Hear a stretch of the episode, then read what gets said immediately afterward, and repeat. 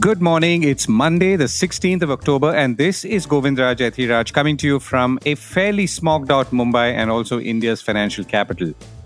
Our top stories and themes for the day markets and oil turn nervous as Israel threatens ground invasion of Gaza. India imports tomatoes from Nepal but does not reciprocate with rice. Smugglers take over.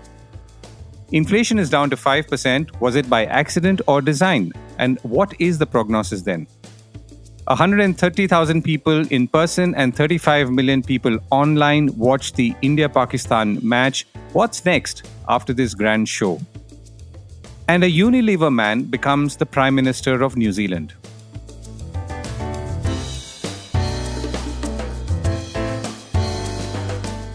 This is a core report with Govindraj Ethiraj. Markets and oil turn nervous. Markets are now bracing for a difficult week as investors grapple between multiple signals ranging from a potentially widening war in the Middle East and thus oil prices rising up and then interest rates. On Friday the 13th, the Indian markets ended down. The Sensex was down 126 points at 66,283 and the Nifty was down 43 points at 19,751. For the week though, the Sensex was positive up 287 points. The market seemed to be more directionless at this point rather than nervous, which would, of course, be quite understandable, though we have to see how the week or even the first few days of the week pan out. More results or corporate results are expected this week as we are in the midst of second quarter earnings season. We've already discussed IT company results last week, which have disappointed the street. Now, oil is a matter of concern. Brent crude was up almost 6% on Friday, crossing $90 a barrel and closer to $91 a barrel after investors appear to be considering a worsening of the crisis in the Middle East and the Israel Hamas war. Last week, actually, oil prices held their ground on the fact that there was no supply impact caused by the present conflict. But a larger war, including the likely ground invasion we talked about, as opposed to the air invasion so far by Israel of Gaza, is increasing nervousness. Back in India, foreign portfolio investors have pulled out about 10,000 crore rupees from Indian equities this month thanks to increasing US bond yields. The Indian rupee is low, but against a strong dollar, which is affecting many currencies, also because of high interest rates or the likelihood of them going up further in the United States, and of course, treasury yields or bonds that the government sells. The rupee ended at 83.26 on Friday. That's down for the third consecutive week. India's forex reserves are falling, by the way. Last week, they were down for the fifth consecutive week to 584 billion. This was in itself nothing to worry about, but contrast that with its all time high of $645 billion in October 2021. Now, a story of tomatoes and rice. Coming up is also Policy Hour, except that it's not an hour and it's not about policy alone. Else, I know this is when you'll switch to some top 20 music selection. On July 20, India banned exports of non basmati rice, the rice most Indians eat wherever they are in the world. India controls about 40% of global rice exports, so this has hit several countries badly. Stated or not, the reason was the perception that unpredictable monsoons might hit rice output and thus prices, not the best thing to happen ahead of the festival season and, of course, later state elections. A few weeks later, a fresh order was issued, this time to fix a floor price for basmati rice exports because of the suspicion, apparently, that exporters were exporting non basmati rice as basmati rice. So, what should have been going for, let's say, $1,200 a ton, which is the floor price, by the way, was actually going for $300 a ton, which means they could not have been exporting non basmati rice or basmati rice at that price, and hence the floor. Anyway, Indian ingenuity. But then there is no end to it, of ingenuity that is. A flourishing smuggling operation is apparently opened up on the India Nepal border where dozens of carriers take 10 kilograms of rice each across largely open borders and sell them for a premium on the other side. Ram Prasad, a rice carrier, told the Press Trust of India, or PTI, that the Nepali merchants have set up small warehouses along the border where they deliver the smuggled rice. The warehouses are emptied every week and the collected rice is moved to a bigger warehouse. The carriers do most of the work at the crack of dawn, traveling up to one kilometer from their homes to deliver the rice, and they carry rice bags weighing 10 kilograms or more. And this reason becomes worthwhile because rice prices shot up three to four times in Nepal after India's export ban. Officials told PTI that more than 111 tons of rice being smuggled into Nepal has been seized by the SSB or the Sashastra Seema Bal, a paramilitary force, and police in recent months. Amazingly, earlier, India reached out to Nepal to send us tomatoes, which they did. Remember, in late July and early August, tomatoes were selling at 300 rupees per kilogram and thereabouts in some cities. And then, towards end August and early September, they were being dumped on the roads. Anyway, Nepal did help at that crucial moment with some tomato consignments, but it doesn't appear, at least to me, that India reciprocated with rice. Kathmandu Post reported in mid August that Nepal had formally asked the Indian government to make an exception and unshackle grain and sugar shipments to Nepal in view of the upcoming festive season, which is, of course, the same as India. The year before, Nepal had imported about 1.4 million tons of rice from India. We requested the Indian government through the foreign ministry to supply grains and sugar. We are yet to hear from our southern neighbor, said Ramchandra Tiwari, joint secretary at the industry ministry, to the Kathmandu Post in the middle of August. Now, India did announce towards the end of August it was starting to ship selectively on a country to country level, but it did so to Singapore, Mauritius, and even Bhutan. There was an exemption made for the UAE or the United Arab Emirates, which includes Dubai, but that came in the last week of September, which almost brings us to the present and Nepal is not part of this list for reasons I'm not aware. Hence, presumably the smugglers are having a field day, quite literally. Speaking of smuggling, imports, and flip flops, on the 3rd of August, the government announced that all laptop imports would be banned and sent everyone, including obviously laptop manufacturers like Apple, Samsung, Lenovo, and HP, into a tizzy, more for the suddenness of the announcement rather than the intent. Since that announcement, the government has been walking backwards, almost step by step, as everyone watches.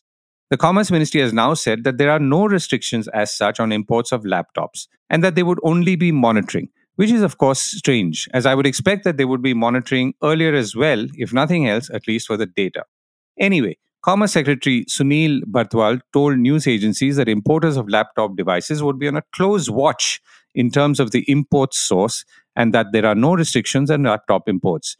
When he says close watch on import source, he obviously refers to China, which was also another ostensible reason for that ban on laptop imports. Tires don't tire. Speaking of smuggling and imports, an ostensible and perhaps rightful reason, like I just mentioned, for the laptop ban, at least in thought, if not execution, was to obviously slow down imports, including from China.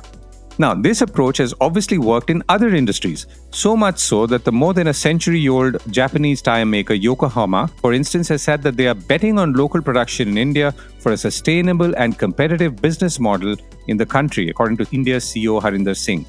Yokohama Rubber Company, which has been in India since 2007, is coming up with a new plant in Vishakhapatnam in addition to its existing one in Bahadurgarh, Haryana. Harinder Singh said that while we still import certain high end tires like run flat tires commonly found on luxury vehicles from our overseas manufacturing bases, our commitment to localizing production in India is unwavering. And that must be surely music to the government's ears, where he says that the company supports the government's decision to ban tire imports into the country. Yokohama, India supports this decision and recognizes the importance of investing in local production, which reduces costs, lead times, and dependency on imports, making it more sustainable, he said. And in 2020, the government had imposed curbs on imports of certain new pneumatic tires used in cars, buses, lorries, and motorcycles in a move, obviously, to promote domestic manufacturing. Tire companies can now only import a small number of tires into the country but under a limited import license, which was not the case before 2020. So, if it worked for tires, it should surely work for laptops. I guess it will take a little longer, and then everyone will fall in line.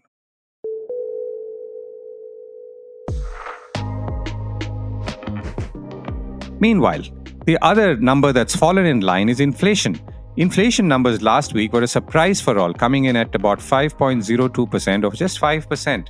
In contrast to the 6.83% in August, this was a steep fall indeed. Food prices fell, by the way, from a 26% inflation level in August to just 3.4% in September. Cereals were a little lower too, at about 11% as compared to 11.85% in the previous month. Pulses, which include the dals, were higher, though at 16.3% as compared to 13% in August. Cereals, by the way, include rice and wheat. Now, adding it up, it's obvious that falling vegetable prices were an important reason for inflation going down. The question, of course, now is will it hold and how? Or, retrospectively, how much of this fall was because of accident or design? And more importantly, to what extent does this lower inflation reflect the effective use of tools and strategy on the part of the government, and to what extent is it driven by external factors? I reached out to CRISIL chief economist DK Joshi, and I began by asking him whether this, i.e., the fall in inflation, was just a flash in the pan. Well, I think it was like a speed breaker that you see on the roads. I mean, it goes up and then comes up. So it was indeed led by a very volatile component of food, which is vegetables. So what we are seeing right now, I think the 5% inflation print for September, many components of inflation come down. Vegetables is clearly one which brought the food inflation down and actually tomato inflation was crushed to minus 21.4% i think as supplies uh, entered the market. But it's obviously not so good news for farmers. Fuel inflation also was minus 0.1 and that is because i think the cooking gas prices were brought down. And interestingly core inflation which is obtained after stripping food and fuel from overall inflation also fell to 4.5% so it was, in a way, a broad-based decline in uh, in inflation. But nobody is expecting this five percent to continue. I mean, even RBI has an overall forecast of five point four percent for the full year, and we are at five point five. And the central bank itself believes that in the third quarter, which is October to December, inflation will rise to 5.7%, then eventually soften to 5.2%. So clearly, this was, in a way, I think uh, the extreme pressure on inflation corrected, but I think there are some underlying pressures which will continue. So, would this be attributed, or would you attribute this to strategy or more happenstance? Well, I think vegetables is clearly the most volatile component. It has a short crop cycle, and these ups and downs we have already seen. But I think, having said that, I think even within the food category, cereal inflation is close to 11%. And I think the weather related issues are still playing out protein inflation actually moved up to 8.3% in September. It was 6.8 in August. And protein is essentially vegetable proteins are seeing a much higher inflation. I think tur dal inflation is at 30, little over 37%. And inflation in eggs and meat and fish also eased up a little bit. Quite think they're quite distant from the double digits, I think. So they are in lower single digit. And I think on the fuel front, the despite inflation coming down, I think there is uh, the oil prices have been bumping up, and I think the most recent development is the Israel-Gaza conflict, which is bumping up the oil prices. And then core inflation, I think if input costs remain high, and fuel is one of the input costs, then I think core inflation, which came down, can also firm up. So you need to be very watchful of various components. Right. I'll come to prognosis in a second. But before that, so would you say that the various tools that the government has been using to keep down prices, for example, at one level, ban on non basmati rice exports, wheat, of course, exports were banned last year itself. Then the prospect that other commodities like sugar exports might be banned or other tools that they've been using. Is that working or is it more because you know the monsoon pattern suddenly shifted again there was a excess of rains in september and therefore everything came under control? Well i think the vegetable inflation is not related to any from the government. I think it is as i said it's a short crop cycle. But there's some decline in inflation in cereals i think which could be attributed partly to the restriction of exports. But the pulses inflation I think where we are trying to ramp up the supply, I think went up actually in September. It didn't come down. So it's a mixed set of factors. So, looking at what we've been through, including this spike and then sudden decline, what's the prognosis here on? Uh, what could happen? And if something happens, then what could be a strategic response, if so? Well, there are too many moving parts, as I said. I think you mentioned about sugar. Now, sugar is also, the sugar cane is also used for ethanol, I mean, biofuel. So maybe they might divert less of that to biofuel if, uh, so that could be one response. The second, I think, would be restricting exports. I think we haven't restricted exports in the last five, six years, if I remember correctly. I think, but that could be on the table if there is a situation. So you have to keep assessing on a regular basis because there are too many moving parts. As I said, I think the food, there are stickier parts of food inflation which, despite government efforts, haven't come down very sharply. I think so. There is some stickiness there. And then I think there are factors which we don't control. I mean, oil, for instance, I think you can hardly do anything to that. I mean, except maybe restrict passing it on to the end consumer. But it will definitely pass on to the industries. The fertilizers will become expensive. So I think what is interesting is that this will be supply shock if it plays out. The demand in the global economy is coming down. That should not put pressure on prices it's a kind of a different situation. I mean, it's not demand led, it's more of a supply or a war or whatever. I think those are the issues that we need. DK, thank you so much for joining me. Thank you. It's always a pleasure. Record numbers watch the India Pakistan match. The World Cup has still some way to go, and things will start only hotting up at the semi finals in this roughly six week tournament, or so I think. The biggest match to watch was, however, the India Pakistan match in Ahmedabad on Saturday last week, which was seen by over a record 130,000 people in person in Narendra Modi Stadium in the city and some 35 million people online. Numbers for television audiences are still awaited. So, will this strong showing of audiences and viewers continue? Which will also be a reflection of the monetization strength of the current series and the predictions towards it, including the 20,000 crore figure that Bank of Baroda research computed. I reached out to noted sports and cricket journalist and commentator Ayaz Memon, and I began by asking him what was next now that the grand India Pakistan match was over. The way the tournament has been formatted, the World Cup, is that there is a spate of league matches. There are 10 teams, so each team plays nine matches and then four teams go into the semi-finals. Now India have won three matches out of three so far, so they are very well placed to get into the semi-finals. But as we know, in the past two World Cups, also India reached the semi-finals and then kind of stumbled there. So that's the big concern for India. That getting into the semi-finals is, in a sense, I think, is more or less certain. You know, barring the glorious uncertainties of cricket. But once you reach the semifinals, you have to make sure that you don't take another tumble like you did in 2015 and 2019. Right. And what are the other matches that you're looking out for, Ayaz, at this point? Look, Australia has been struggling very badly. They've been five times former champions. They've lost two earlier matches. They've got a match coming up against Sri Lanka on Monday. So if they don't do well in that, then they could actually have a premature exit from the tournament. Remember, Australia, England, and India were not necessarily in that order. I think India, England, and Australia were favored to get into the semis, with the fourth team being either Pakistan or New Zealand and South Africa as the dark horses. But if Australia failed to beat Sri Lanka, then I think that they might well be on their way out because if you lose three matches in a row, basically these big teams, when I say big teams, I mean India, Australia, England, Pakistan, New Zealand, they have to win five matches out of nine if they win five matches out of nine, they get into the semis. Now, obviously, all five, six of them can't get into the semis. Somebody has to drop out a couple of teams. And if Australia lose three in a row, then it looks likely that they will have to kind of, you know, take an early ticket back home. So when will we know all of this, uh, Ayaz? That most of, as in, in terms of the major part of this ordering or equation? I think in the next eight ten days, because it's a long tournament, it's a six week long tournament, and it's just been about a week since it really kind of got started. So I think by the end of next week, maybe a little beyond that, but certainly a crucial match coming up for Australia, which is against Sri Lanka tomorrow, which is Monday. If they don't win that, then they are on a slippery slope. Some good things have also happened in the sense in, in terms of the excitement. South Africa have done really well in the tournament so far. Nobody expected them to do so well, but they've come along very strongly. So I'll be watching their progress with great interest. So to England and also Pakistan. Remember, Pakistan have won two matches before they lost to, to India. So they've got four points. Their net run rate isn't too bad. And if they fare well in the remaining matches, they could still aim to be in the semi-finals.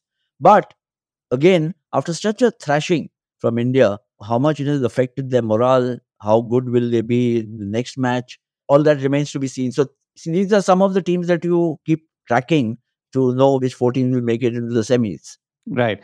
And last question I asked so, as there was a big build up on the revenue and the business side, you know, the one prediction was that it's worth almost 20,000 crores, including the sponsorships that have already been signed and all the ticket sales and all the spending that people would do buying online food.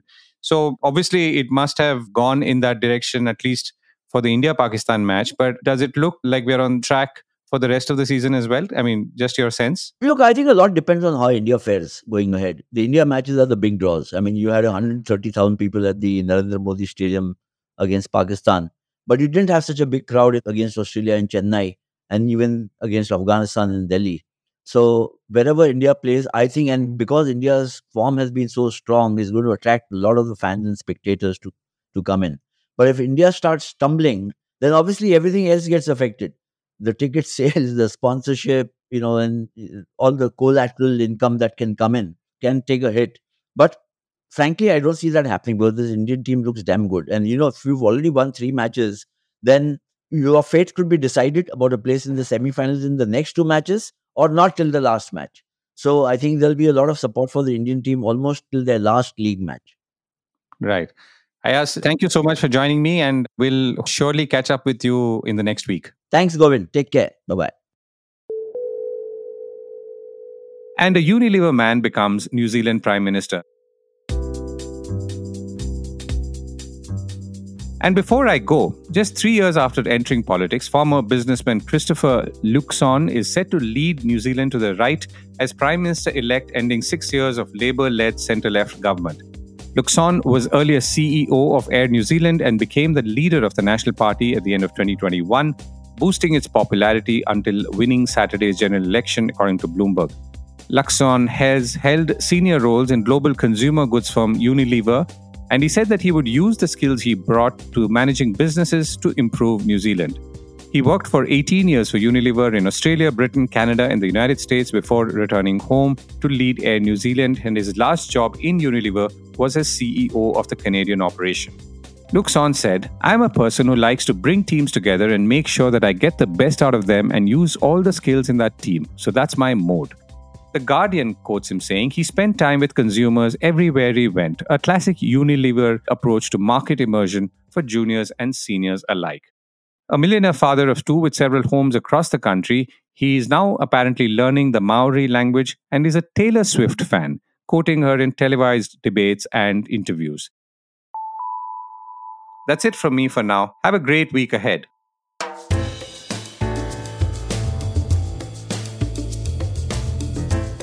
This was the core report with me, Govindraj Ethiraj. Do stay connected with more of our coverage at the core. You can check out our website or sign up to our newsletter at www.thecore.in. That is www.thecore.in or follow us on LinkedIn, Twitter, and Facebook as well.